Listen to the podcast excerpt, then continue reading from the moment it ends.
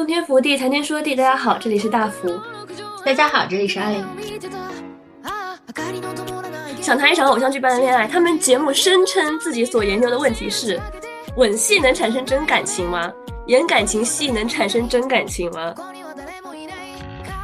我到底是对他是喜欢，还是说因为被关在这个环境下，以及我们这些剧本所产生的情愫呢？你要给他们立的冲突点不能是硬谈恋爱，这可能也比较符合我们现代人的生活习惯。就是说，而且说实话，大家会就如果有可能有其他选项，大家会只有一个暧昧对象吗？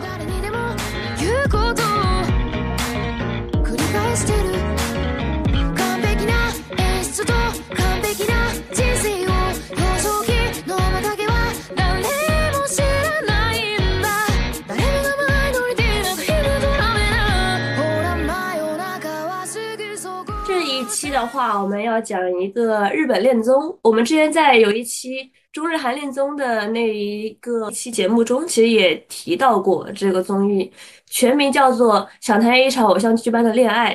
除了第七季的时候，因为 NONO 卡瓦苦那一对就年下然后姐弟，就是那种姐狗类型的 CP，在抖音上爆火，说很多人都去看这个胡逼综艺之外，很多人其实不太知道。这个综艺当时营销点有点说是什么高尺度、很甜的什么综艺之类的，但是我觉得这个综艺抛开这些噱头，其实有很多值得探讨的部分。我为什么想探讨这个综艺呢？这一期第六季的大热 CP 吧，算是庆和爱美，他们在今年春天的时候结婚了，对，真的很甜，很可爱。我后面也会专门提到第六季这一对 CP 来说，先谈一下节目设定吧。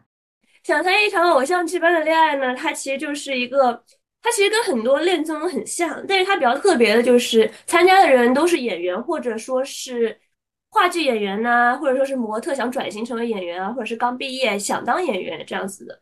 其实之前演过很多戏份，但是可能没有担当过大主角的。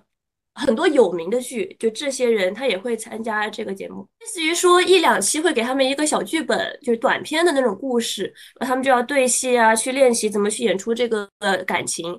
基本上是从第五季开始，这群演员他们会住在一个 share house 里面，他这个剧本的话，基本上都很背德。经常会有什么重组家庭、兄妹出轨、偷情、自我的感情纠葛，这样这种故事超级多，剧本经常都很烂。特别是有几季好像是会向观众去征集剧本的，你可以把自己写的短短剧故事去发给他们，就阿贝嘛，让他们去让演员们演出来。对，基本上大家的功力都不是很好，对，可能也是作为噱头这样子的点吧，也让大家产生更背德的感情吧。然后每一场的这样子小短剧的结尾都是用吻戏作为这个场景的 ending 的，但是他们在练习的时候不会真的吻上去，他们只会在真实拍摄的时候再去吻上去。所以这其实有点像是一个对于真的 CP 被选上的时候会有一种褒奖的 性质在这里面，但是假的就是他们这两对没有情愫的这个 CP，或者说可能一方对另一方有情愫这样 CP，他们在镜头前演的时候，镜头外面另一个就是可能爱慕镜头里面的人的人，他就会产生不一样的嫉妒啊，还是难受的心理啊，对这样子的很多点，其实在这个恋综里面是作为噱头去。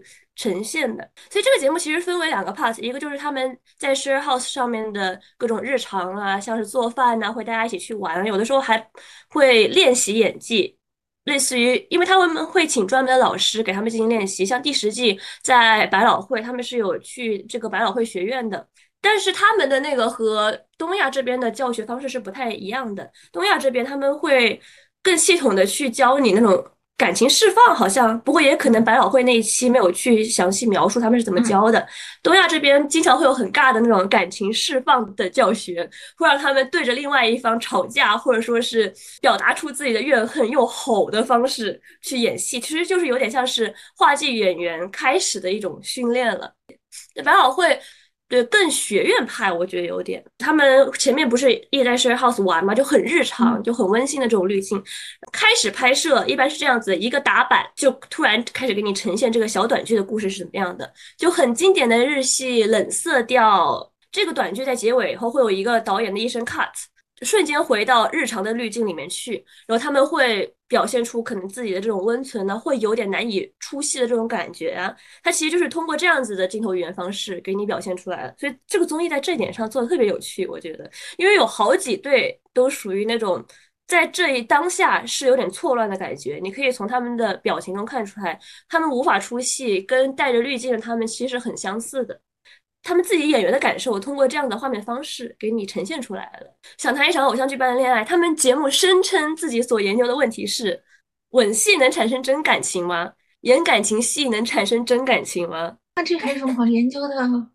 再，从情来，从爱到心。但是就是，那你真的能完全出戏吗？因为很多人就是结着婚，他也要去演戏啊。那以这样子的方式来说，他真的能完全出戏吗？他那么多的夜光剧就是出不了呀，但是你就是挣这份钱，你就就这样吧。所以就是不要 嫁演员是吧？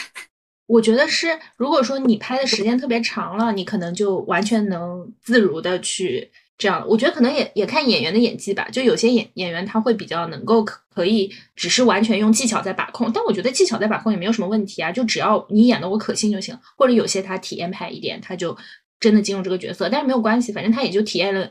对吧？半年、一年，然后他到时候就走了嘛。可能也不只是爱恨，不只是单纯的恋爱，所以他就是分开了以后，他可能更想要把这段记忆给封存起来。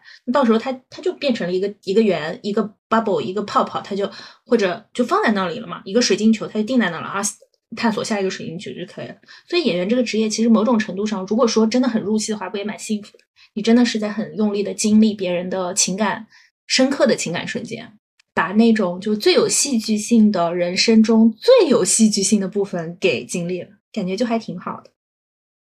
第五季我是看了一大半，就是加了这个 share house 和同居小屋嘛。因为说实话，你前面四季你不让他们住在一起，那这个节目就没有什么意思。就真人秀的宗旨就是让他们住在一起，然后增加了同居小屋这个设定，我觉得哇。真他妈是神来一笔呀！日本人，你们是真会搞。因为它是一个一个剧本嘛，就是每一次剧本算是一轮，就在这一轮的时候，会让其中一组进入到远离他们这个 share house 的一个小屋里去进行居住。然后同居小屋的话，你就基本上都是很明显的，你一进来就一张大床，就很明显的告诉你这个节目组的目的就是充满噱头。然后的确有的女嘉宾或者男嘉宾也。嗯，不负众望，产在里面产生了很多故事，就属于情难自禁啊。所以《同居小屋》我觉得算是第五季的神来之笔，也救了这个节目很多东西，也是为什么第七季出圈的时候，很多以这个为噱头，就是说这是大尺度综艺，也是因为这个设定。其实我觉得一同居住的背景也是有点，再加上这个你刚才说有点像是职场氛围嘛，它其实就造成了一个有点竞争的氛围，它很容易产生这种。就不只是说可能我们在 share house 的真人生活吧，还容易产生这种吊桥效应。因为这里面其实有很多人就属于那种，可能我很 I，然后我刚进到这样子的环境里面，我其实不知道该如何自处的。因为大家其实都是竞争关系，但同样的，我们要在里面好好相处。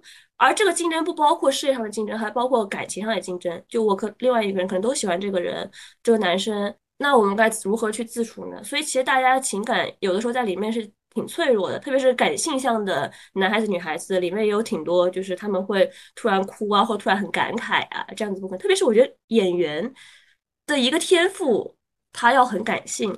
我之前不是在韩国留学读研嘛，然后我们学校就是电影这一部分其实特别有名，背靠中五路。我我交的一个朋友就是在本科做演员，就演员专业，所以我当时因为第七季特别上头。然后我跟他喝酒的时候，我就在问他这个问题：说你去演吻戏的时候，或者说你去演感情戏，特别是吻戏的时候吧，你真的会对对方产生真感情吗？然后他其实就是说，这的确很看人，但是大部分在当下的那一刻，感情是最真实的。但是他其实觉得最重要的不是说当下那一刻感情，而是你能否出戏。就出戏，其实很多人有不同的方式，但是你能否出戏这一点。对，能否抽离这一点其实最重要的，因为他说，其实他的朋友也是，大部分演员这群人也是，大家都是很感性的。其实能做到完全抽离这个戏原本这个剧本来说，其实是很难的。所以我们其实看的很多 CP 也是吧，他可能在剧外的很多营业呀，去做剧宣的时候营业，他们当下那个感情也是还没有未曾抽离的这种真实，我们都能磕到嘛。但如果你让他们很长时间隔在一起不见了，那说不定这个感情也的确消散了。觉得这个有点像我们之前有提到过的那种夏令营情谊，嗯，就大家住在一起，大家一起做活动嘛。然后大家可能一起还学了一些什么知识。你要说某种程度上，我们都是学生的话，可能也算是竞争对手。就没有办法，就是会产生感情，就是会说你就是物理上的就在我身边，那我就是会产生感情。但结束了就消散了，就结束后是否还能再继续保持联系，可能就很难了。而且结束了以后，你会发现，其实有些人他也并不适合和你做朋友。他是的，他可能就性格上也不一定合，或者你们的地理位置呃相差的很远，或者说你们俩就是这样的，他就是这样的。这种感情就能享受的时候，也能也可以好好享受。但是你确实心里也要明白，我我我我时常觉得人的情感就是可以自我操控的。我觉得是，就是说环境吧，环境对人的情感的影响是很大的。我说的自我操控也在环境的影响里。就比如说，你就是想爱上他，其实你不断的对自己进行暗示，以及你找一些能够让你们俩一起一起相爱的这种环境的话，就容易会爱上。那如果你自己没有找这个环境从外部来，就比如说像剧恋这样的东西，也可以爱上。人就是，我觉得人是很难认清情自己情感的生物。嗯，是。那如果要到情感的层面，感觉就会更加复杂。就我这时候喜欢他的时候，我我其实我也自己也不知道 为什么喜欢，但反正他就是发生了吧。对，就这种感觉。对，所以剧恋中的这群人，其实很多容易纠结的，或者可能因为是刚毕业之类的，很多年轻、特别年轻的小孩，他可能没有技巧，全靠情感，他们演戏。对对对，而且有的人是因为这一点。特别是庆和爱美，他们产生了很多东西，我后面也会细讲他们的一波三折。但是他们最后结婚了，对他们其实是最最稳固的一对。有很多人他其实是无法完全辨别的，这是会让他们带来痛苦的一点。但有的人也不知道，就像你说的，他他肯定也无法得知自己痛苦的这个根源到到底在哪。但第十季很有意思的一点就在于，可能第十季最出名这一对，首先他们都是当了很长时间的演员。他们也都是很感性的人，他们也都是特别喜欢剖析自己情感的人，在他们的交谈中，你可能会发现这一点，然后并且非常真诚。所以我想通过第十句去展开讲《绿恋》这个综艺，因为你通过他们很多对话，你可以去反射前面几季各种人出现的问题。首先，《剧恋》我主要磕到的就是三对嘛，第六季、第七季和第十季。第六季的话就是庆和爱美，庆是日本名校毕业。一毕业就来参加这个节目了。说实话，他是九八五二幺幺，但不是清华北大，所以他其实这东西也造成了他后续能让他们在一起的一个原因。然后家里好像也挺殷实的，属于那那种情况，你知道吗？那个庆，这这个其实也是，就很多人说可能外部条件和你们的爱情不相关，但其实我觉得这个完全铸就了他们后面能在一起，以及能有这个勇气官宣的原因。因为庆和爱美的官宣。是包括着庆宣布自己退出演艺圈，不去做演员这件事情了，他要做更多就是其他事情。嗯，但是因为他有名校毕业这个文凭在，他可以做跟自己专业相关的事情也无所谓。然后爱美的话，刚才也提到，她是已经是很有名的模特了。然后姐也属于那种很霸气的感觉。他们这一对年下很明显是，虽然。一波三折是因为庆在中间有变心。当时我看到大概第五六集啊，基本上大家都是在骂他是渣男。但是你现在再回看这个，基本上很多后面的弹幕会写，但是他们很幸福，他们在二零二三年已经结婚了。庆和爱美他们从第一期就选在了一起，而且第一期他们就去了一起去了同居 house，就同居小屋。这其实就是一个很先前的条件，但是他同时会怀疑。就是我这个感情是不是因为我没有跟其他人对过戏，我没有有跟其他人去过同居小屋，所以艾美其实在他们去完同居小屋演完第一个剧本之后，他就跟庆说过，就说你第二次选择的话，肯定是男生作为选择嘛，嗯，那你完全不需要考虑我，你可以去试试其他人啊。然后庆这个人他也是一个很很真实的人。就是他并不是说我要去客气客气做做样子，他真的去选择了他一开始一进这个房子就是更感兴趣的那个女生。但是艾美的确也心里也挺不是滋味的嘛。但是庆试完之后，就发现这个女生也不是他可能很感兴趣，而且他们也没有拿到这个去演这个剧本嘛，他就在工作上也不是一个很好的合作伙伴，可能他们没有这个化学反应。对，第三次他还是跟艾美一起，而且他们又去了同居小屋。问一下，选是可以拒绝的吗？不可以拒绝。哦，这个就是命运造弄的很多点了。所以这个时候，庆和爱美都是稳稳的幸福，然后我们观众看起来也是稳稳的安心。庆虽然离家了一段时间，但是他们也没有产生什么事情，然后他们也关系很好，就属于那种感觉。啊，这个时候节目组来了神来一笔，节目组深知就是我把你们放在这个鱼缸里面，你们产生了很容易产生的就是吊桥效应，你们很很产生的这个东西。首先，他们这个 share house 是在。好像是北海道之类的，很远离东京的一个地方。因为这群演员基本上都在东京活动嘛，自己家居住的地方也在东京。哎，我们给你放一个月的假，让你回东京一个月。这个时候就像是热恋中给你来了一泼冷水。在东京过着很日常的生活，两两点一线，我可能呃又去干其他事情了。这个时候，你就会突然开开始考虑这件事情：我到底是对他是喜欢，还是说因为被关在这个环境下，以及我们这些剧本所产生情愫呢？我觉得这个时候就会开始产生怀疑了。特别是庆，我觉得他自己，一个是他也太年轻，他跟艾美差个几岁，然后再加上他本来事业上也没有很稳定的东西嘛，他刚毕业，一个小男孩。更神来的一笔是回来这一期的选择是什么呢？回来这场选择是跟你之前没有搭档过的人一起搭档，那就是说以前的 CP 我们全都拆开来，就是和另外一个叫做风师的女生，嗯哼，一起进行了合作。这女生是一个很可爱的日系妹妹头的那种女孩，他们一起进行的这个剧本，其实说实话，我也是觉得在那一期的几个剧本中。最有那种夏日正常的剧本，就它其实有点那种像是什么夏日大作战啊，或者说那种夏日露营地，我们一起。其他的都其他剧本偏纠葛一些是吗？啊，而且很多贝德，还有是是还有那种 YSM 的，和那种警官绑绑把我绑起来吧 那样子的啊，Jesus 那样子剧本你知道吗？就突然来了一个小清新的剧本，结果嗯，而且日本人可能就会被小清新的剧本折服吧，他们等于是，而且也是第一次，他们是在户外。之前其实有一点说不清的情愫，我们一起躲猫猫，一起躲到了一个车里，就越靠越近，然后 kiss 上了啊，这样子一个很小清新、很唯美的剧本。这一点最难受的是什么呢？风师和庆在片场，就是在说呃 action 之前有很多不一样的接触，类似于会就是拉拉手啊，然后庆本身他其实有点很爱照顾人的那种男生。会经常就是类似于给风师扇风啊之类的，但这些东西全部是会通过监视画面让 Share House 的就所所有其他成员参加的成员都能看到的。这个时候，艾美姐子心里就很不爽了。姐是真的很姐的性格。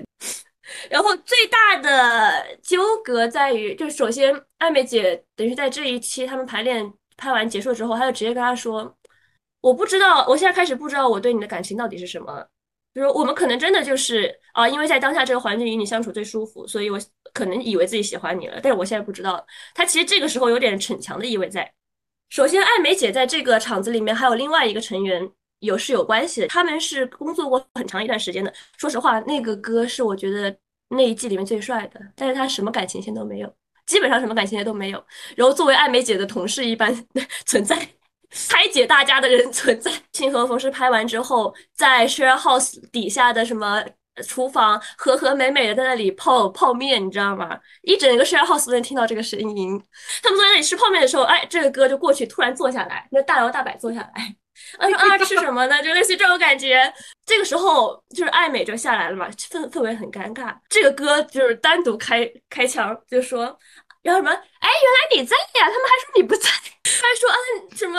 你是在这里隐身了吗？我感觉这歌特别搞笑。艾美就说啊，对我是隐身了，就是他属于那种姐好烦，不要来烦姐哈，就那种感觉。但其实这个时候，风师和庆他们都属于内心有点尴尬，但是知道自己已经开始有越线行为了。但是到底是不是越线呢？说实话，恋综在你确认感情之前，虽然大家都骂他渣男吧，但是我觉得在你最后能确认我们是男女朋友之前，你是可以去尝试的。但是我是觉得，就是你是可以去做其他尝试，要不然你不知道你的感情到底是什么，可能真的是。对你，我觉得大家都不会，包括这个东西延伸在人生的所有选择上嘛？就比如说，包括求职，包括你买东西，你都不太会相信你第一个拿到的那个你喜欢的东西就是最好的，你总要在试试看。三家，对，对货你总要在货比三家。对，而且说实话，大家会就如果有可能有其他选项，大家会只有一个暧昧对象吗？那好像也不一定啊。对，的确是这样子啊。你就是在爱情中也要货比三家，你可能不只有暧昧一个暧昧对象。说实话，又不是真的去做约定，变成了男女朋友。那在暧昧的情况下，也不一定吧完了，这段对这一段发言是可以的吗？对，我觉得确实是可以的。所以我觉得在当下，虽然大家都骂庆嘛，但我觉得他的他那个时候是可以理解的，因为他自己的情绪也是很错乱的。比较有趣的去解决了这件事情的，说实话，后面这一段有很多恶解，因为艾美姐她不不仅不惯着庆，她也不惯着节目组，她在这个节目结束之后，她直接取关了节目组，然后直接就是直播说有很多庆给我讲开的那些沟通啊，就可能很像第十季雷亚和莉亚的沟通，全部被节目组给剪掉了。他为什么最终能选择庆？很多人当时在最后一集就是全部骂他，说他恋爱脑，说庆是渣男什么之类的。他说他为什么能选择庆？其实完全是因为他们能说开，能有沟通开，就是人类的感情这些东西。但是节目组没有放进去。嗯，但是他们在中间那一段，我觉得姐也很酷，姐就直接说，姐就直接拉庆过来，然后坐在沙发上开始跟他输出，说什么。我完全不懂为什么一个吻戏能让人直接改变。不过当时他也在气头上，我现在觉得吻戏的确可能让一个人直接改变。完全不懂一个月为什么人能真的得到变化。他当时说完这一段话，直接就是甩脸色就走了。所以其实从这一点上来看，以及我觉得从艾美和庆各种日常 vlog 来看，姐虽然好像最初在情感上是弱势方，但是她在整段感情上是主控方。虽然他们有这样子的越线行为吧，但是艾美也直播中说过，风师是和他嗯爱好上特别相近的人啊啊，对不起，就是风师和他是在各种方面观点都很相同的人，所以他们也成为了很好的朋友。就你也能经常看到他们出去玩，也有被人目击到出去玩嗯这样子的点。他所以其实这个节目比较好的点就是他没有雌竞。这是第十啊季给我展现的点，我真的很讨厌雌竞，但是他们不会，他们不是有那种很大的雌竞，因为是你选择我，我选择你的关系嘛，而且甚至这个选择可能只是包含说工作上的这种对于嗯职业的追求，所以我们就不会有那么大的雌竞的情绪在，不过也可能是选人的问题吧，对。这个老师，但是叫他们老师也很可爱，呃，在最后给每个人写了一封信，然后也哦说，我期待能在其他场合与各位相遇。然后其他啊场合就是今年庆和艾美的婚礼。我觉得在这从他们认识到现在发生了多久呀？他们二零年九月首播，但好像是二零年初拍的，应该应该二一年底二零年初拍的，好像。三年，说长不长，说短不短。对，但是其实剧恋的所有成了的 CP，基本上结束之后都是隐身的状态，就不会有人就是真的公开恋情。但他们这一对大概是过了一段时间，可能过了一年之类的，就是因为可能庆是决定自己要退出演艺圈了嘛，因为好像虽然只虽然只是演员，但大部分人也不会把感情这个事情拿上台面上说。特别是日本那边的演员也是这样子的，你看小松菜奈他们也是就结婚就突然结婚了，所以他们虽然算是一波三折，而且观众的观感上来说，他们这一对其实不是，嗯，这几对里面最好的，就是这几季的大热 CP 里面观感最好的。很多人也因此很唾弃第六季，因为觉得第六季没有完美的 CP。我就觉得很有意思的一点就是，很多人看嗯恋综必须得要求的是一个完美的 CP，呃，男女主都没有说去看其他人啊，或者说去对其他人有心思。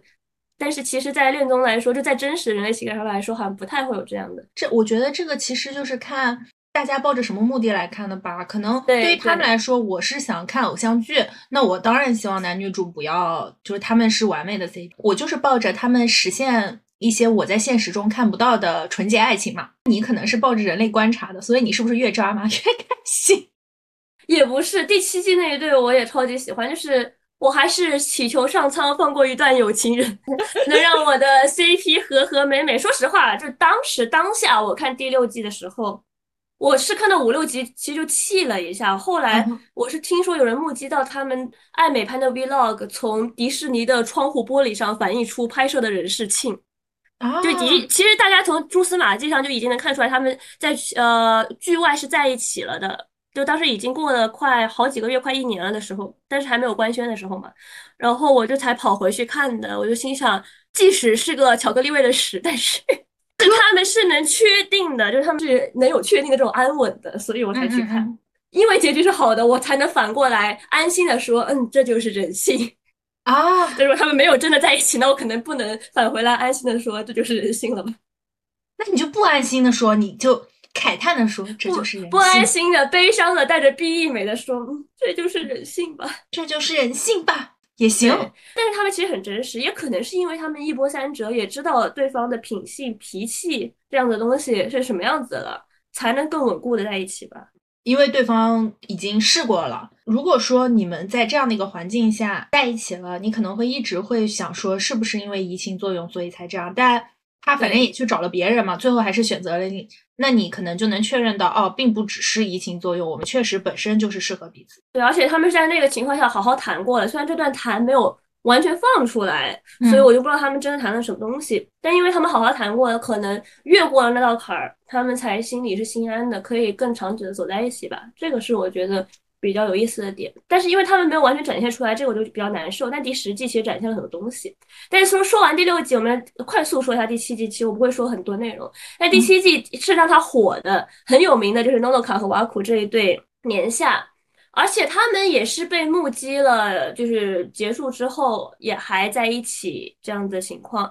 但是他们就比较难受了，因为首先挖库的话，他是一个很有天赋的就是男演员，但是他刚出道，就刚刚出道就参加了这个节目，当时是，他是那个广濑铃他们公司的，就公司也是大公司，首先也不会说我们就直接公布可能你没有恋情啊之类的，因为他还是可能妈粉啊，可能以后会有女友粉这样子的可能性存在嘛。诺诺卡的话，他也是。他之前演了几个什么校园剧之类的小小角色，对，但是名气也不是很高。但他其实属于演技很需要人去带的，而给了他很大安全感的，就是他们也是在第一期第一集就成了，而且他们其实是拿到剧本了的人。庆和爱美是第一期没有拿到剧本，他们俩是拿到剧本的人，而诺诺卡他是不太能做好这种情感去表达自己的情感的，而这些完全是由。刚演戏的挖苦，刚出道的挖苦，去带着他，就展现了这个吻戏。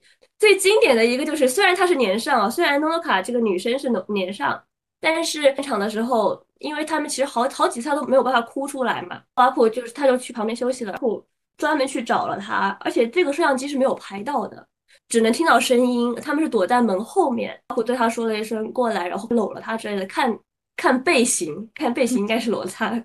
然后对他说，反正就是属于安慰他的话之类的，你会觉得啊，原来年下，其实年龄不重要，重要的是 人，对，重要的是人。他很好的引导了他，而且在这个刚进入这里的环境下，这种很不安的情况下，给他带来了嗯安稳。的确可能是调条效应吧，但我也觉得的确是真实的感情。就在这一点上来说，他们俩后来也很甜的成了嘛，但是。现在你就不知道是不是再继续下去了，基本上是这样子的一个情况。不过也是年轻孩子，对，嗯。但是第十季比较有意思的点在于，第十季很多人给他起名叫做“小岛小姐”和“绝对不会因戏生情的林尼先生”。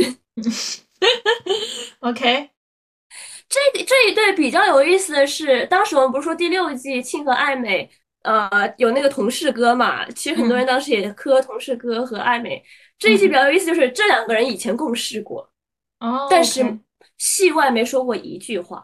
因为这个男生，就男生叫雷亚，然后女生叫 Lilia，，然后男生是属于一个，你说他是 I 人，他的确是超级大 I 人，他是一个戏内戏外分的特别清的人。就我拍完戏我就直接下班，当代零零后，工作完我直接下班，我不会跟就是剧组的人有任何牵扯，就是平时的朋友只是平时的朋友。他们两个相对成熟的演员了，然后雷亚的话，她其实第一集就开始被人诟病，就被观众诟病，就是她不看女主，因为他很内向嘛，他不看不看女生。开头就是一起聊天的时候，他就一直你能感觉到，她虽然不知道该说什么，但她很努力的在说。其实我觉得，但是我当年看第一期的时候也挺烦他的，就是因为我可能没有注意到他是一个很内向的人，他一直在自努力让自己说，他再去。就想把自己剖开去演这个戏，因为他自己就说，嗯，他为什么参加这个节目？他明明不是想来谈恋爱的，一个是因为疫情之后，他一直在考虑。这这一季是疫情之后，他们也有很多的感受是跟这个相关的。他一直在考虑说，我到底要不要继续当演员了？一个是当时疫情之后，他其实演话剧式的演员还挺多的嘛。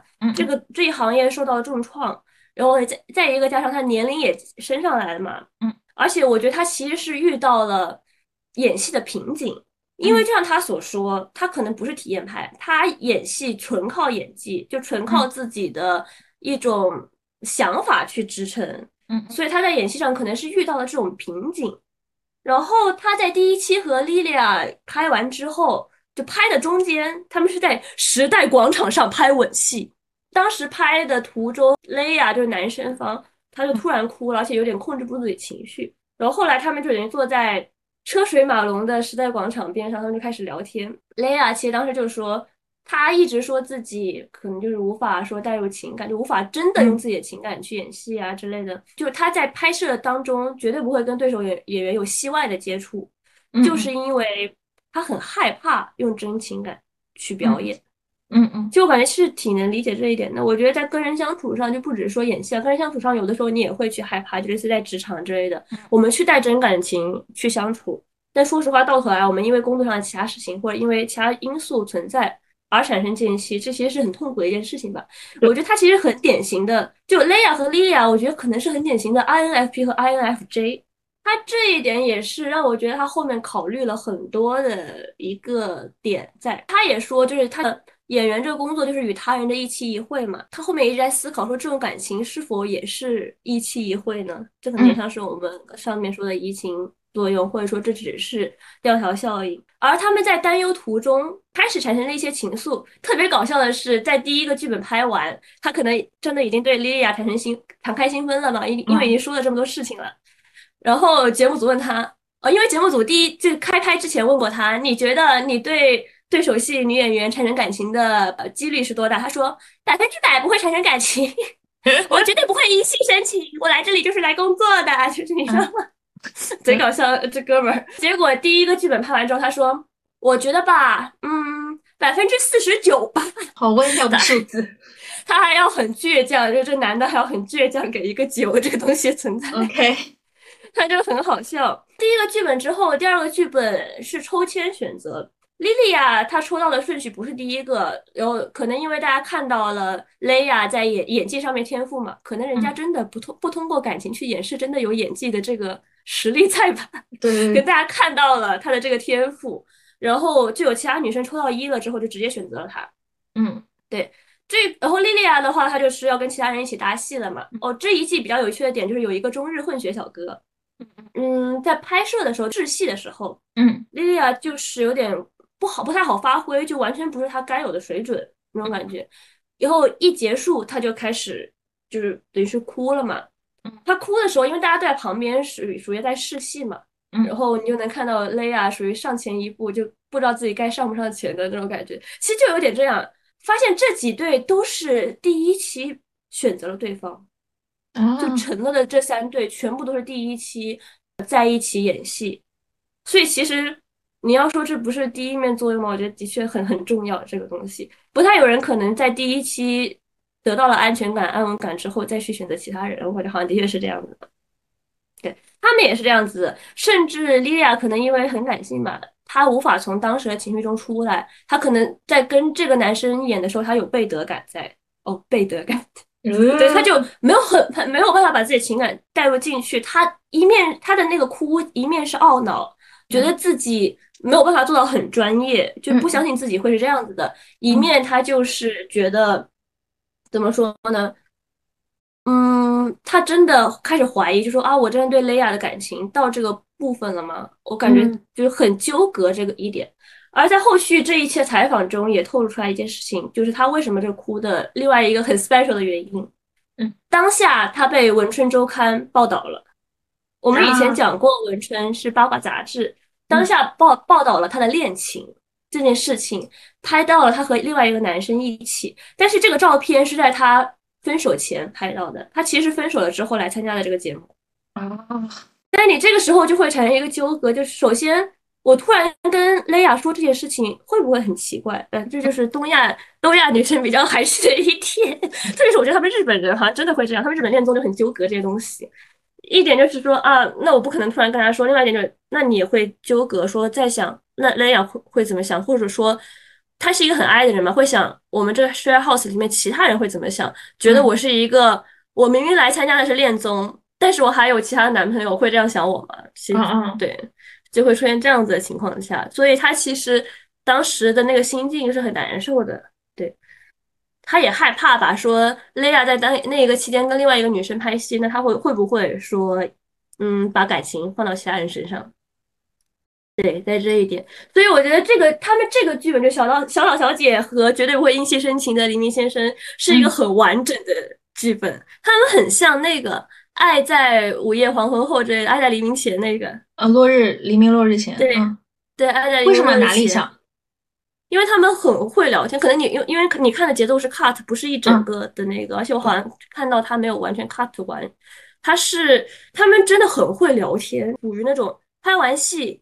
我们会在纽约街头，就是去走啊，然后或者在就是海边会走，我们会真的把很多事情说开，会说自己的感受，会说自己演戏的感受，剖析这些东西。其实这个是其他戏没有的，而是在雷亚和莉亚这两个人身上体现的。而第十季的其他队不太有这样子深度的聊天，所以我觉得他们其实是象性上很符合的两个人。这个他适合做播客是吗？哦，他俩适合做播客，我也觉得。所以他们这一对就是很有嘴，就是有嘴到第二个剧本，因为他不是拖到第一个，然后直接选他嘛。然后雷雷亚和莉亚他们就直接问，就雷亚就直接问他，如果你抽选到的是第一顺位，你会直接选择我吗？啊，就很因为其他季的人是真的内心会纠葛这个问题，但是我不说。对他也就直接问了嘛，然后力量也直接说了，我可能就是想选的就是你。然后当时比较有意思的。他们可能算是确认一些感情的点，在第三个剧本选人之后，一个是第三剧本第三个剧本的选人是跟其他的不太一样，就是可能是因为在纽约这个城市的作用下吧。第十季的话，它其实我觉得跟其他季他们可能内心更动摇、更不确定一点，在于第十季的场景背景更偏远，离东京更远，是在纽约这个地方。然后就像雷亚对莉亚说的一样，纽约这个城市可能本来就很刺激。因为他自己就是这样想的，他自己以前是个木头，他认为绝对不会因戏生情，但是没想到这个想法在这里出现了裂缝。对，感觉如果放在一个不是特别熟悉，而且你刚才说了，他们只有一个人会说英文，是吧？其他人就不是那么流畅，这样也是一个群体吊桥效应。因为这一点，纽约毕竟是百老汇的城市嘛，所以他们也去参加了很多百老汇的这种课程，然后有一个。他们第三季的剧本其实就是面对这些百老汇，就好像是一个什么课程的一个学院，这群人学生以及他们那边教授去演出进行评分评分。那他们第三个剧本选人的时候，嗯，可能是因为在纽约这个背景下吧，让他们自己去选礼物送给女生，就男生选礼物送给女生，女生自己选择接不接受。哎，这里就有一个接受不接受的点了，是跟其他季不太一样的。但是他很会选，我觉得这哥们儿他赢在哪儿呢？他赢在他手写信，他写了一个手写信，在那么短的时间内，他写了一个手写信，放在了这个礼物袋里面。我觉得他的礼物其实不是最特别的，但是他这一点是最用心的。的确。但是现在，我现在就是我不知道是我学的一个什么，呃，我我在就也是哎，也是恋综上，乔欣说过，礼物花和。呃，贺卡三者缺一不可。我现在送人礼物也是这样，我现在都会写。但我觉得好像很很多不会写，像是那个什么拉菲草什么那个那个那个什么草来着？对啊，你是女生呢，这是不一样的。很多男的是不会想到这一点在的。OK。但是，哎，而且而且他在选礼物的时候，我觉得很有意思。他他就直接说，哎，我看到他的 ins 上经常会分享什么什么之类的。而他这看到的 ins 的时间轴是在就是选礼物之前的，是有点这样一点。我觉得他肯定是当时就是 crush 上了，然后就点开 crush 的 ins 和朋友圈，好标配。crush 别人加上微信之后的经典动作，打开朋友圈。然后，然后他们就一起拍了第三个嘛。但第三个当时练习的时候，在百百老汇那边学院练习的时候，莉莉娅跟其他人搭对手戏的时候，直接把对方男生叫成了雷亚的名字，在大庭广众之下。当时第三个剧本在他们的感情线上还属于比较初期的阶段，我我感觉上啊，他在拍戏的练习中叫错名字，感觉就是很有一种就突破，就是这个东西快要破土而出了。我我们觉得看这种东西或者看这种桥段，以及在婚礼上叫错名字，确实是很很过分嘛，或者就会觉得很刺激，应该是真的很爱。但实话说，我也会叫错大福的名字，叫给 叫成另外一个女生。说明心里在想其他的女人。我我们有一个朋友叫 C C，嗯，在大福离开我的那一年里，我老把 C C 叫成大福，那这不也是吗？真的就是习惯了。在我离开你你的那一年中，C C 一直陪伴着你，然后你移情别恋了，在你心中他产生了更重要的地位，所以在我们相处中，你还怀念着那个女人。对对对 对对对，是这样的。其实说白了就是。容易叫错，容易叫错，这下意识真的就会叫错。但是恋综，我可能感觉的确是更不一样的情况下吧，因为其他人的关系也没有那么好，你可能心中想的那个名字，或者你叫的最多的那个名字，因为你叫的多，顺嘴了，才会说出来这样子的名字。但我觉得真是好社死啊！说实话，我我当时这一段虽然很甜，但是我看的就有点难受，你知道吗？就是好社死，因为他们是在练习的时候，而且是在大家面前练习的时候，然后当着甚至外国人的面、外国老师的面，还有他们东亚老师的面，然后在所有人面前突然叫错名字。他是在试戏的时候叫的，还是比如说试戏完了？就是学习学习的时候。学习的时候，那个学院教授让他们上上台一个一个表演嘛，一个一个来练习这一段嘛，然后大家也都看着你，属于那种。但是他们那时候莉亚的表情呢？那时候莉亚整个耳朵就红了。你要表面上淡定，就这个木头男的，就是很有意思。表面上淡定，就是但是笑，就我感觉这这小子在心里偷笑。这也是一个技巧，这也是一个技巧。就如果说你想对某个人表达好感，但你又不想很明显的表达出来，就故意在。叫别人的时候叫成他的名字，我学到了，你学到了，你又学到了一招。希望听到这里的听众们也可以去实践一下，给我一些反馈，行不行？哎，这很适合这种校园的情况，就是我还在上学情况下，大家一起玩。突然叫错名字，叫到另外一个男生的名字。嗯，如果你希望有群体帮你起哄、帮你助推的话，你就在人群比较多的时候叫。如果你只是相当于说，只是希望他能够有一点感觉的话，你就可以在嗯私下，比如说只有两三个人的时候叫，很棒，很好的一招。的确是这样。然后，但是他们他们这一对其实一直很安稳、很甜嘛，除了中间那个文春事件，但是大家其实有点那种心知肚明。嗯，第十季的其他人也比较知趣，就是知基本上知道他们是一对了，稳固的一对了，也不会做其他事。因为第七、第六季当时大家对风湿骂的还挺多，但是我觉得他也没做什么，他只是遵循自己的感情，可能觉得好像对庆有有了一些感情，他会主动选他，他主动选他，他也没有主动说就是去抢去辞敬，对，嗯，对，但是大家诟病其实还挺多的嘛，但是。可能大家也有这样的想法在吧，就是也不会去过多的做这个做这些事情，他们就很安稳嘛。但是他们内心纠葛反而还是一直存在的。所以这个时候，就在有一次大家一起吃完饭，然后莉亚就是把雷亚拽到他们那个纽约住的那个地方的小花园，然后就是聊天，等于是想说开解开一些事情。但说实话，我觉得他那个时候一开始状态是属于想说开什么，想解开什么，但自己也不知道该解开什么。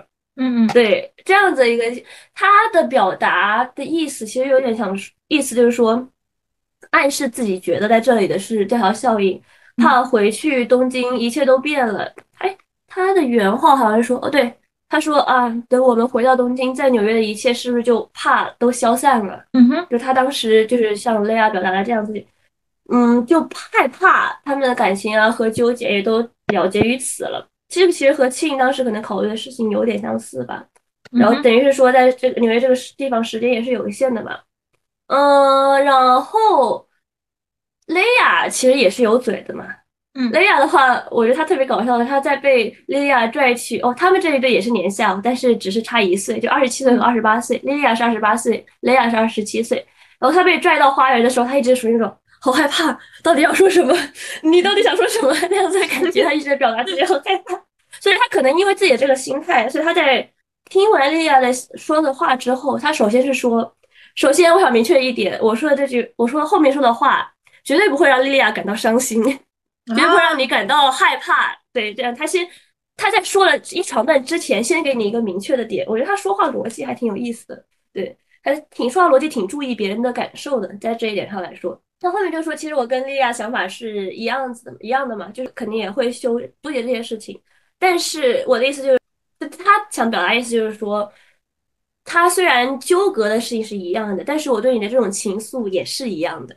嗯哼，我们是情意相通的。他他们在花园聊天这一点，虽然前面是纠葛是不安，但是他们等于是感情互通了，也很甜的表达了我对你是有好感。这一点在的，我觉得这个基调是属于他们后面好几期一直有的基调，就是一直在不安，但是一直在向对方表达我对你的好感。你觉得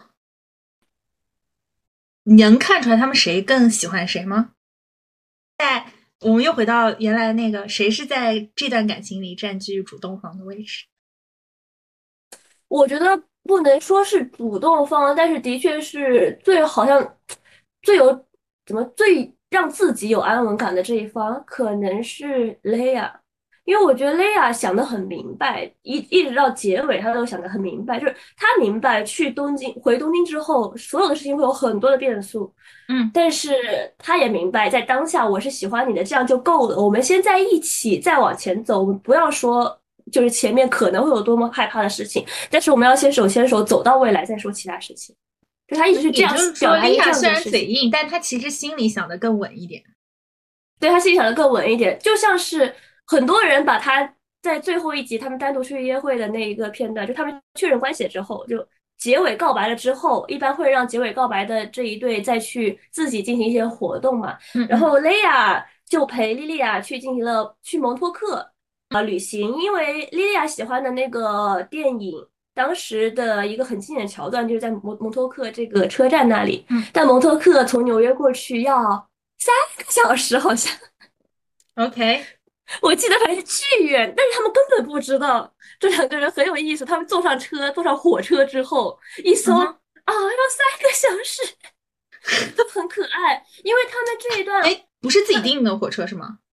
不是自己，他们就直接上车了，而且他们这一段是没有摄像跟拍的，完全是拿 GoPro。就我觉得他们这一期也比较有意思，除了一些地方，像是选礼物也是，像是他们就他们是会有一个付费番外的嘛，是他们自己出去玩儿，就是类似于这一轮的这两个人会一起出去玩之类的。他们自己出去玩全都是自己拿 GoPro，就不会有其他摄像在，就是对于观众来说也是一种安心感吧，你知道他不是有第三人的。对他们的这个蒙托克之行也是这样子的，他们所以他们其实就聊了很多，他们也很像那个电影的片段，然后在他们甚至在这个车站就是重新演了一段这个电影最经典的桥段，就自己突然开始热演，就自己拿 GoPro 买拍的，对自己开始热演，自己互相拿 GoPro 去拍这一段，那个很很可爱，但是其实雷亚完全没有看过这个电影。他就是陪莉莉亚去的，然后他一路上都在听莉莉亚讲这个电影是什么，所以在这一段桥段上来说，我觉得他们也像电影一样，就他们的这个浪漫的感情也很像电影一样，也的确是有着呃危险的，可能是未知的吧，未知的这样子的未来，但是同样也享受了当下吧，在感情上方面来说，然后他们在蒙托克吃饭的时候，呃，因为他们其实现在就面对着我们已经结束了这个节目，我们要面对着去往东京的未来了嘛。嗯，莉莉莉娅就突然哭了，因为莉亚她就是不安，很不安，不知道未来怎么样。当下在这个节点的情况下，她也是很感性的那个人。甚至这两个人当时有一次约会在纽约的时候，就也是突然看着纽约的车水马龙，突然就开始有点 emo。他这两个人都很感性，等于是说，就他不是因为莉莉娅哭了而说，他们也是在沟通中嘛。他说，等于有点像是作为一个承诺吧，我们会携手一起往前去克服。虽然我就是不能说就是前面东西是什么，但是我能保证，就我们会是互通的，在各方面来说沟通的不，他不是说我会保证永远爱你，就他他是保证我们会手牵手去面对这样的感觉。但今后我们在一起的时间不是还有很多嘛？就是虽然 share house 这一段的时间度过了，不会再有第二次了，但是我们以后呃一起存在的时间还会有很多。我向你保证一百，让他把一百这个划掉，说不。保证两年，但是每两年更新一次，呃，其实我觉得这个是比比保证一百年他说的要更更可爱的一个说法吧。在当下在那个情况下，的确是相对来说比较实在的这样子的一个约定，我觉得很可爱的。而且他们在蒙托克海边也有去交流，然后雷亚就说了一个，他说：“其实我也想说，没找到机会说，当年一起共事的时候，我就觉得你很可爱。” 杀了我一个回马枪，这小子。干嘛？但是他不会，他可能就是说，但是他还还声明说，我我当时没有对你有什么感情，但是我就 觉得你很可爱。就说虽然在剧场，就他当时也完全遵守，我不会因戏生情，我不会对就是同剧组的女演员产生什么感情，但是当年可能他的真的是觉得她挺可爱的吧，因为莉亚的确是一个很可爱、很开朗的那种女生嘛，但是多愁善感的女生，对，我觉得这个也是啊，让我磕死了的一个点，嗯。然后比较有意思的还有一个就是哦，刚才那个花园聊天之后，他说那个话也点明了他们这他们这一对中心嘛，就是他说从明天开始你准备怎么做？虽然他们前面谈话很纠葛很担忧，然后但他们的结尾永远是可爱的，就了结于说啊，那我先从那我明天先从叫你的名字开始吧。对于日漫来说，对于日本人来说，最重要的就是叫你的名字，因为这是一个很亲密关系的表达。可能我们好像是就没有很很很大的这个意识。妈呀，谁要叫我名字，肯定就一个机灵。对呀，对于我们来说是这样的。但他们的姓和名，因为他有那种区分了嘛，就是什么小岛，就欧西玛莉莉亚，就大家都叫她小岛小姐，就欧西玛桑这样子的，但不会叫她莉莉亚这样。嗯哼，特别是男生异性叫你，就是真的关系很好这样子的状况。然后。特别像雷亚这种人，他我觉得他应该没有没有几个女生能让他叫名字，因为他很不习惯，然后很不习惯。那他叫着叫着，突然开始欧西玛桑了，就是叫莉莉亚叫了叫了一两次，突然开始叫欧西玛桑，然后就真的他在这里他他属于有种笨拙，但是又在努力的那种感觉，在可能是他这个人设上最好磕的一点吧。对，然后以及笨拙又稳，对，笨拙又稳，笨拙但是会说话，就他。给你倒一堆话，特别在花园聊天啊，之前那一段，他给你倒一堆话，但他是绝对不会看你的，因为他很紧张。你觉得就是你你我听下来觉得莉亚好像比较比较比较比较有这种人物反差的魅力。你觉得莉莉亚的魅力是什么？就她是哪一点吸引了莉亚呢？你觉得会？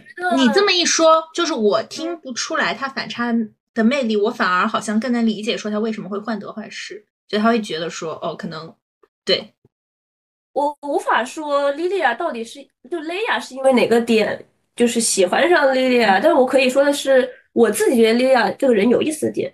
首先，为什么她是 INFJ？她是很典型的 INFJ，就是我之前说的内耗型人格。OK OK，因为 INFJ 很多人会，我刚才不是说他乐观开朗，很多人见他绝对会一开始觉得他是艺人，然后很内耗，会奉献自己，绝对会在全场的氛围中当艺的。类似这种感觉的人，OK。然后他在第一场之后，就是老师会让他们谈说演完第一场戏的这种感受嘛。嗯，像雷亚就会说他自己之前觉觉得绝对不会因戏生情，但是现在开始思考，我在不喜欢一个人情况下跟他演感情戏，到底是如何喜欢上他的？这个原因到底在哪儿？他就会说这样子的点在，我觉得这也是这个综艺有趣的这个点吧。或另外一个就是莉亚，她说。嗯，他参加这个节目原因是他之前完全不喜欢自己。我他当时说这个点，全场也是觉得就是很神奇的一个点。我其实也在思考，但我就是不知道。我觉得他属于过多的多愁善感，但是很细腻的一个人，在这一点方面上来说。所以我听下来觉得这是他人物的复杂之处，但是嗯，和他相处了以后。你会觉得是哪一种快乐呢？如果只是被照顾到的话，那莉亚就是贪图别人的情绪劳动。那我觉得感情是没有原因的呀。首先，你也可能真的是因为他的脸喜欢上他，也有可能。但是我觉得，我我真的很感受到他的温柔的一个点是，他在告白的时候，就最后结尾让大家做选择的时候，他跟莉莉，他跟蕾亚说的其中一个话就是说。我喜欢你的点是什么？什么？我喜欢你的点是什么？其中一个说的是，我喜欢你的点就是你很努力的在各种氛围上想抛梗，想让他的意思就是他真的注意到雷亚，他虽然不善表达，他虽然像是个木头一样，他在大家一起的情况下，他也在很努力的去维持这个全场的氛围，这个就很 INFP 和 INFJ 的爱情，听起来就有点像说他们是。宴会气氛的共同努力之，一一个是差生，一个是好学生。好学生也有自己的烦恼，差学生也有自己的弱势。他们俩在一起，就反而能更加坦诚的面对彼此。对他们可能是知道彼此的一些小细节，知道彼此心里在想那些东西。我觉得他们不是说我喜欢上你，你这个人什么样子，的确是有效调效应的存在。我们的确是因为在第一次的剧本里面给了对方安稳感，这个其实很重要的。更多的是相处的片段吧，让他们喜欢上了彼此。我是这样觉得的。OK，嗯，而且莉莉娅说过，你这么一看的话，莉莉娅说过她喜欢有趣的人。说实话，莉莉娅到后面她的确是很有趣的人，在她努力抛梗的时候。嗯，你觉得她抛梗是好好笑的梗吗？还是就是有有一些心酸这样？也不会有些心酸，我觉得挺可爱的，在我的视角上，我觉得挺可爱的这样子的感觉。对，嗯，他们最后一个剧本也很有意思，作为选定他们，他们最后一个剧本是他们自己的故事，就是一期一会，嗯，叫做《夏夜的魔法》。当时他们这个综艺也是在夏天的纽约拍的嘛。讲的是，不过那个讲的是女主快要结婚了，订婚了，然后她等于是跟闺蜜一起出来玩儿，然后再次来到纽约。纽约的话是她她跟她初恋相遇的地方。结果她来纽约这个婚前旅行，她又遇到了男主，其实有点背德了，这样这样子的故事。蛮背德的。最后甚至是一段床戏，但是这个也是他们的故事嘛。东京的生活与在纽约的一期一会，说实话。莉莉娅虽然分手了，来的这个地方，嗯，但是她能完全抛弃东京当时爱过那个人的一切吗？那也不一定。或者说他们之间他是真的分手了吗？那也我们是无法得知的嘛。所有的他在东京的生活，他真的就像是在纽约的一期一会，所以不知道这个情感在东京之后会变成什么样。我觉得他们这样子，但是莉亚的话，他就一直想说，虽然他自己也很不安吧。但他就觉得可能，嗯，人生没有什么瞻前顾后这样的选择，就是在当下，我们靠着本能去相爱了，后面事情后面再说，这样子的感觉。我觉得看他们的确也是这样的，就是感觉人生没有什么瞻前顾后的选择，就想太多就太累了，不如跟随本性再往前。OK，所以他们现在的境况是，他们都属于不会很多分享的，但是。蛛丝马迹吧，这真的是磕 RPS 粉丝们在找蛛丝马迹。我觉得 NONO 卡和瓦库也是这样的感觉，就好似有关系，但好似又没有关系。但是前之前就他们结束了之后，他们还一起演过一个剧本的一对小情侣角色。反正就是不知道后面到底是现在到底什么情况，你们就很难知道了。嗯，OK，我感觉不知道哎，听起来就是。嗯，又甜又又不知道，有点悲伤，不知道这个。问个问题，问个问题，如果是你，你会参加这样节目？当然肯定不播出，就是你会喜欢，会想试一下这种形式吗？它也不一定是剧恋，它可能是，嗯，但感觉剧恋会更更有这种吊桥效应哈。但有意思，但你本身也是这个方向的，我觉得你应该也。也会觉得是有意思的，你会想说参加这种东西？我挺会想说参加的，而且说实话，我觉得真的不同的综艺都有不同的有意思的点。哎，前段时间不是有这个问题吗？就说如果给你一百万，让你去恋综里面做一个最讨厌的角色，你愿不愿意？哦，对对对，然后大家纷纷演嘛，就是当然可以啊，可以。但是不止说我，但是我但是我不知道，我觉得我会有点儿。我会不太行吧？对，因为我觉得你不会觉得作为 ENTP，你不会觉得在里面做做一个社会观察都是很有意思的嘛？因为对我来说，我觉得你虽然是观众看是看，但是你陷入其中做一个社会观察又是另外一种味道。我觉得我的缺德是有限度的，我更缺德是吧？这个这个我就是看别人的那个情感撕扯，然后在旁边哈哈大笑，这个缺德度有点高，我觉得。有点过不了心理这一关。我想做什么样的角色？我想做那个同事哥那个位置。哦，OK。哎，就我的朋友去参加，这个恋综，哎，我也去了，那我可能跟其中的什么小哥哥暧昧暧昧一点点吧，但是我的兴趣更在于说，我要看我的朋友到底成没成。我朋友吃亏了，我立马要站出来，去在那里阴阳怪气。但问题其实是你一旦置身于这个情况下，你肯可能无法控制自己的情感。就大家都会说说的很好，我就是比如说我收了一百万，我就是去当一个恶恶毒的，然后抢人抢人什么那个的。但是当你置身在这样的环境里，并且它还是一个半封闭的环境。且不说你出来了以后要遭受多少网络的谩骂，就在当时别人对你不理解的眼神，你也会觉得会有压力的吧？就怎么着，你对自己说啊，这都是假的，都是节目效果。那就像他们在演恋爱剧的时候，你也可以说这都是假的，这都只是演戏而已。那他自己也能代入。那憎恨啊，或者说讨厌啊，更是我觉得人难以消解的情感。我到时候，哎，对吧？我万一我还真的就对某些人有好感，或。或者真不一定是爱情，就是我希望得到其中某些人的认可，哪怕是专业上，哪怕是人品上的。那人家对我投来这样的目光的时候啊，不行不行，我受不了这打击。但我觉得就像是雷亚说的那句话吧，感情就是一期一会。他不过他说是演员，就是一期一会吧。我就感觉感情就是一期一会吧，去那里体会到所有感情当下那个情况，求不得可能就求不得了。其实很有意思的一个点就是当时。第七季就是《诺诺卡瓦库》那一季，其实就是黄毛哥那一季嘛。嗯嗯。当时求不得的其中一位女嘉宾就是乐观开朗，甚至就是要献吻的那个女孩，她甚至连续直接去参加了第八季，他没成直接去参加第八季。我觉得他怎么说呢？从很多方面来说，不知道他到底所这个诉求可能是什么吧。嗯嗯。但是让人就可能他只是为了人气再去参加第八季。那你也会，你也会觉得他其实有点陷在其中，有有点纠葛，对他自己来说是这样子的呀，那就是会这样的呀。对啊，所以说嘛，人是没办法的嘛，你也无法预判，甚至无法预判自己下一步会怎么走。但是这都是一个体验，这是一个一期一会体验，多有意思。反正你是要参加是吧？我不参加，我觉得我会参加，我吓得吓得要死。说不定你就遇到自己心动男嘉宾并且成了呢，这也是不一定的。要看我说不定就遇到心动男嘉宾成不了呢，说不定就是爱美姐呢。你就是要像姐一样，虽然我先爱上对方，但我要在做这其中做操盘手，很难吧？就他也没有说是真的做操盘手，而且他我们现在看到的是他们俩成了嘛，那一切。就也比较好说，我们也说哦，他们俩成了，你就会觉得他是操盘手。那这没成呢？那盘砸了呢？那别人来抢我的盘呢？没成，砸了就砸了呗。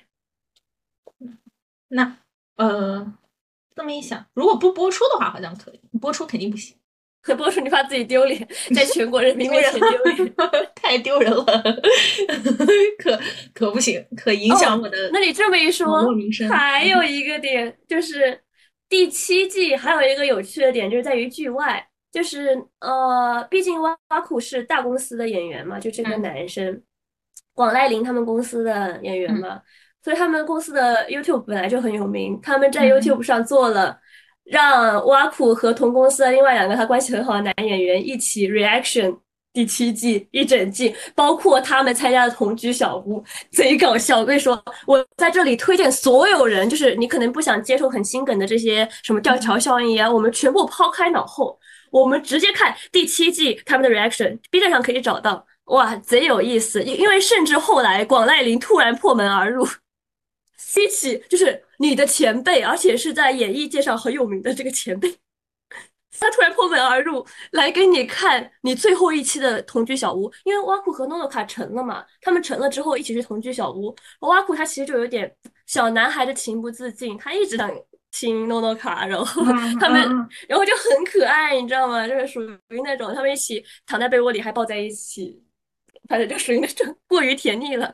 然后广濑铃就是很像那种看少女漫的。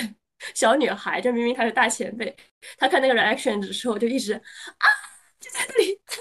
关键是，我觉得最恐怖的是你的两个兄弟，你知道吗？就是当下你在那个环境下，就是你在恋综里面就会是什么啊？我一定要把他抢回来。当时挖苦就属于那种形象，就挖苦，然后挖苦就很很帅很酷嘛。然后他那两个朋友 他其中一个朋友，他其中一个朋友很有名，大家可能知道，他演过很多漫改，是酷艺公村的那个男主。但是酷艺公村他造型太丑了，所以大家可以不用去看。但是他平时平日里是一个很可爱啊、很搞笑男的一个存在。但是搞笑男就是挖苦挖苦兄弟的搞笑男，然后他就在那里说，在那里鼓掌说：“你是要去参加奥运会吗？你是选手啊！” 哦，另外还有一个点就是他不是在成了之后的同居小屋一直在 kiss 那个谁 NONO 卡嘛，然后 然后这个哥来了神来一笔，他说：“哦，怎么看到了啄木鸟？”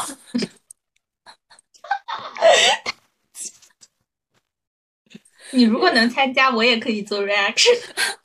那那倒是不必了，谢谢你。就是你会看到，而且他其实有一个，哇，太有趣了！然后他们 reaction 我反复观看了好几遍，一直在狂笑。而且最好笑的是，就是你能看到挖苦这个人在剧恋中和在外面，就是同朋友啊和前辈环境下的一个很大的区别。他在剧恋中虽然是年下男，但是给人很强的这种安慰、安稳感的年下男。但是其实有点可爱的这种形象嘛，但是在外面跟这两个 朋友在一起，跟两个兄弟在一起的时候，他就属于那种你们够了，你们能不能停停？就那种很小男孩的感觉。对对对对对，人确实也是会在不一样的的场合展现出不一样的面。对，所以这个 reaction 其实我很推荐大家去看，就是属于有一种爆笑、尴尬的爆笑。OK。总的来说，听起来就是剧烈还蛮刺激的。确实，就如果你作为选选手去参加的话，他真的是在挖掘你比较难以宣之于众的情感。因为是在这样的情感里，我自己感觉还是蛮，反正蛮吓人的吧。会，我们一直在说，就是其实你去认识一个人，或者你去亲密的交往一个人，某种程度上是你在认识自己嘛。我感觉在这样的情况下，你去认识别人的话，确实也都是在认识自己，就很好的表明了这个。包括第一季，请他去试探性的去跟别的女嘉宾有一些交往，也明显是在看自己是不是，哎，我是不是喜欢这样的？我是不是会呃会容易发生这样？我有时候甚至觉得人生就是你一个慢慢调试自己的过程，就是。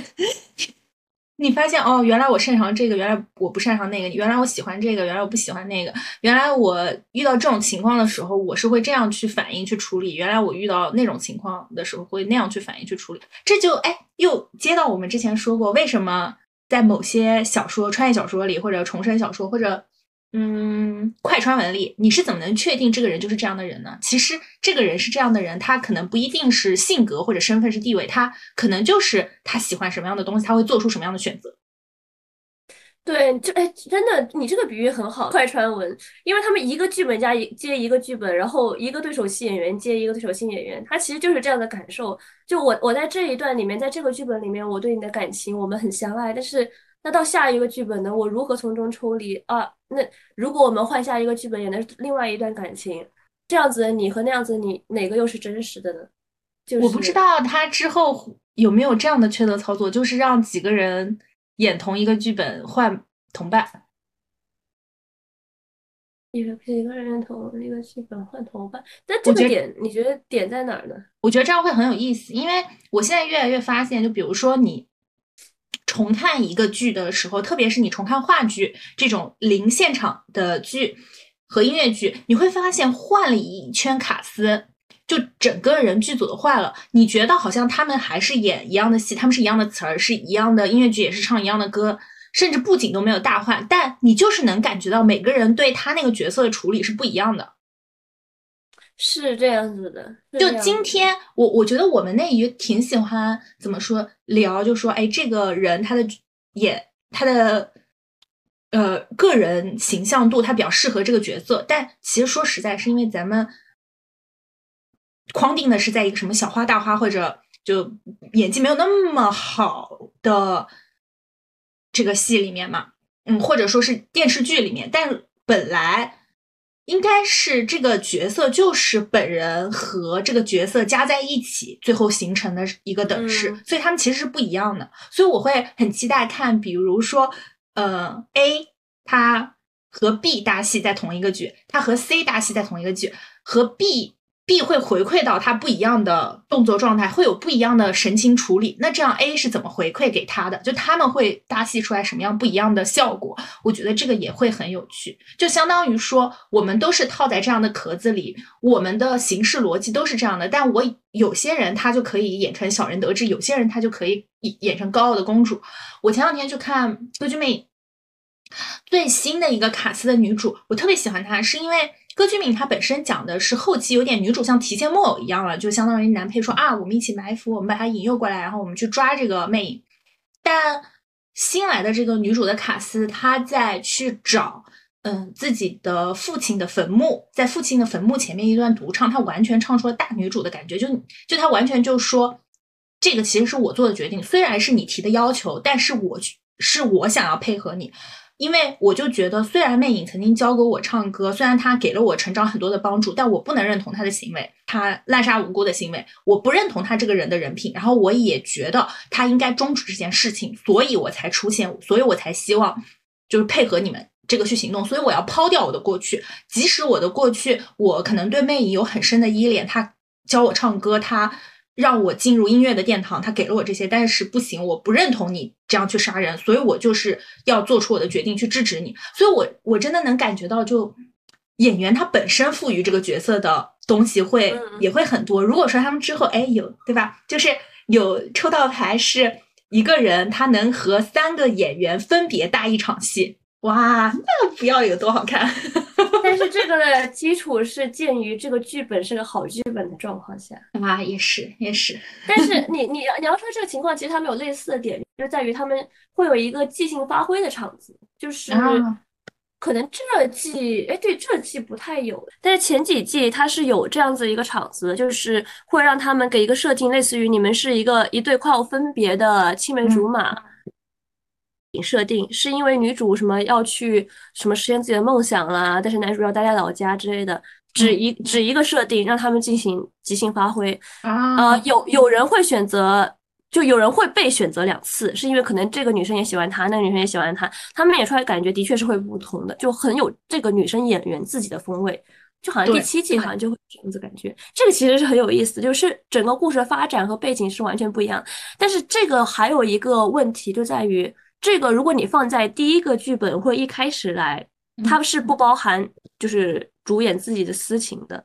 但如果你要在这个剧恋中放到中后段，它其实是有有主演自己的私情，你跟你喜欢的人一起演的感情因素和情愫，和你可能兄弟一样的，就是我的同事，我同事哥来跟我一起演这个，又是另外一种味道了。对对对对。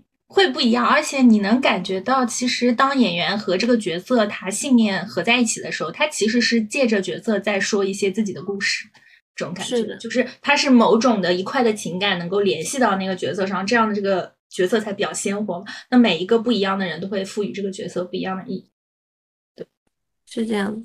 就是我觉得剧恋很有意思的一点吧，但是。最新一季我还没有看，说实话，因为当它起名叫做“想谈一场韩剧般的恋爱”的时候，我就不想看了。现在对韩剧什么信信心尽失？主要是我对韩男信心尽失，而且韩剧般的恋爱，可能韩剧现在的爱情类韩剧太有那种工业化感了，就只要男帅女美，你就可以拍出来好东西。嗯，所以不太会有那种喜欢的感觉。我也不知道，这是先入我先入为主的想法。我觉得可能等我有时间，我是想点开看一看这一季的，因为既然出现了这样的名场面，如果这个男的不是在作秀，他真的是情不自禁去 kiss 这个女孩。嗯，那首先有一点啊，韩国男的是真的喜欢日本女的，就连我 我打的的的士大叔，他也在那里说，哎，自己真的觉得如果娶一个日本老婆会很好，我真的很无语，你知道我在心里，我觉得他就是刻板印象中的日本女人会给他们端。做家务、端菜、送水这样吧。但说实话，现在很多情况也很刻板印象。我韩国语学院玩的很好的那个姐子，她就是日本女孩嘛，她就是追着追着自己的韩国男网友来到了韩国，为他在这个语学院待了那么久，然后。好像还要跟他结婚，不知道后面有没有结成。因为快要结婚那段时间，他又说他要回日本，然后什么之类的。但你要是韩男，就突然觉得，嗯，你老是想到觉得韩男给人的感觉就没有什么风味。所以，不过也都是我们先入为主的概念。我觉得可以去瞥两眼，等我到时候去瞥两眼，告诉你到底是。希望你被打一脸。对，希望我被打脸吧，因为可能就是像巨恋城的这三对，就我磕的这三对，嗯嗯，也都是年下，就全部是年下，所以其实即使只差一岁吧，他们其实都有一种势均力力敌感在很多。为什么？我我的意思就是什么？就是恋爱综艺，你看现在内娱的恋爱综艺根本就没有成的，但是什么综艺成的很多？职场综艺，职场综艺，哎。放进去就弹出来一堆，放进去弹出来一堆，这所以你知道吗？嗯，这说明还是说，就你要给他们立的冲突点不能是硬谈恋爱，这可能也比较符合我们现代人的生活习惯。就是说，你让我硬谈恋爱，我可能不知道怎么硬谈，就可能硬谈也谈不出个什么来。我们甚至不知道聊什么。就我们如果是纯恋综，你想想看，我们俩。聊天的时候能聊什么？就就是聊，哎，你就是喜欢什么呀？哦，你在做这个？哦，什么就很无聊啊。但如果是职场综艺，或者如果说是就这种我们一起去拍戏的综艺，他们可以聊的是有本身专业上的问题，他们可以经历一些本身专业上的困难，就他可以经历一些两个人同时在的情境，这样反而会比较好。哎，真的在一起这样。而且的确是这样，但是《Hot Signal》当年不是火嘛？人家是纯谈恋爱综艺。我觉得有一点在于很卷，就恋综这个东西现在变得很卷了。而我可能是我们本身也不是很喜欢看纯恋综，虽然《它 Signal》二当时。是可能因为有一对看起来好磕，后面又很抓吗？但是像是你刚才说的一样，就郎君郎将他是有任务设定的，从最初开始，每一季是不同的。就有有一季他们会一起开咖啡店，有甚至这咖啡店可能会对粉丝营业。然后有的季他们会一起做一个展览，或有的季会他们会一起去走秀，甚至这个走秀就去甚至去参加了，就是我们刚才说爱美参加的那种就是时装那个东西，所以。他们是有共同的工作要作业的东西在的，狼君郎将也是，然后在其中又有推拉，又有猜测，到底你是是不是狼？对，所以狼君郎将在这一点上也是很好看的。我觉得对我来说，至少可能对我们来说是这样子吧。我们不太喜欢看很纯的恋综，像《哈 signal》，我觉得后续做的也不是很有意思了，因为就 怎么说呢？卷不过其他人，其他人的这种设定上，其实就会更有意思。也的确像你说的，更偏向我们的日常吧。对，因为对我们是没有什么日常时间，就是嗯，大家吧，我觉得大家社畜都是没有什么日常时间来，我们就谈恋爱。但其实社畜可能你在日常工作也不太可能能碰到，能真的就是说。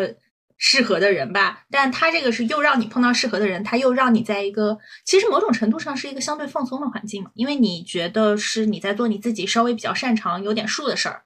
但大家对于恋爱这件事情，除了很海王的人，感觉就就就就真的谈到最后，就大家对感情这件事情、表达感情、嗯，处理感情、观察自己的感情都是比较弱的感觉，就我们整个社会架构就会。比较弱，对于表达感情、处理感情、理解感情这件事情，嗯，都会比较不得心应手吧。但就如果是工作上，就会比较得心应手。这么一想，你想想看，我们自己的朋友，哪怕就是我们的朋友里圈一圈，我可以圈到好几个，他在这个领域上做的很出色，他在这个领域上肯定做的很好。但你要 圈一圈朋友，哪个人是一个恋爱大师？不是那种王的恋爱大师，而是真的知道自己喜欢什么，可以。去享受恋爱的，会处理情感的这种恋爱大师，那可真是乏善可陈的。说实话，我们在聊天中，可能我是这样的，我光听人家讲你恋爱的故事，就没有什么很大的意思。我现在又遇到一个怎么样的男的，我又遇到那样一个男的，没有意思。但这些有设定的恋综来说就很不一样，而且也的确像是你刚才说的，第十季还挺有意思。有一个剧本是要他们自己去拍摄，就很贴合可能现在抖音形态吧。就是类似于说，你们要展现呃一对情侣的什么样的感情氛围，然后他们自己去拍摄就很不一样。就是每一对他们会真的会去讨论，会去讨论什么样的镜头可以展现什么样的氛围，怎么样的剪辑可以展现什么样的感受。对他们会真的去讨论，像在做小组作业，但是其实是各有情愫的小组作业，像是我们在大学生活可能做一些小组作业，但是可能你对一起合作的人有什么样的想法一样。也不仅是恋爱吧，就你还是要有。不管你跟人聊什么，可能都是要有一个切入点或者触及物。就就比如说我们播客，我们播客最终其实聊的是你喜欢什么，我喜欢什么。呃，我们会有觉得什么样有兴趣的点，但我们也不能干聊。我们觉得有什么有兴趣的点，还是要从一个作品或者从一件现象、从一个事情去切入，然后发现，哎，原来你是这样的，我是这样的。总的来说，我觉得剧恋还我还是挺推荐，在它的剧本方面是有点尬尬的吧，但是这个剧也很适合喜欢做人性观察的，就是可能大家去感受一下。如果不喜欢感受这些可能很纠葛的感情，我觉得像之前火的《诺诺卡和瓦库》第七季也是可以去看一下，对，很有意思，很下饭。然后大家记得看瓦库他们，哎，是叫 Forstering 吧？好像 Forster 那个公司的 reaction。好，我们今天就到这里，希望大家，呵呵呃，已经过了圣诞节的哦不，元旦快乐，元旦快乐，元旦快乐。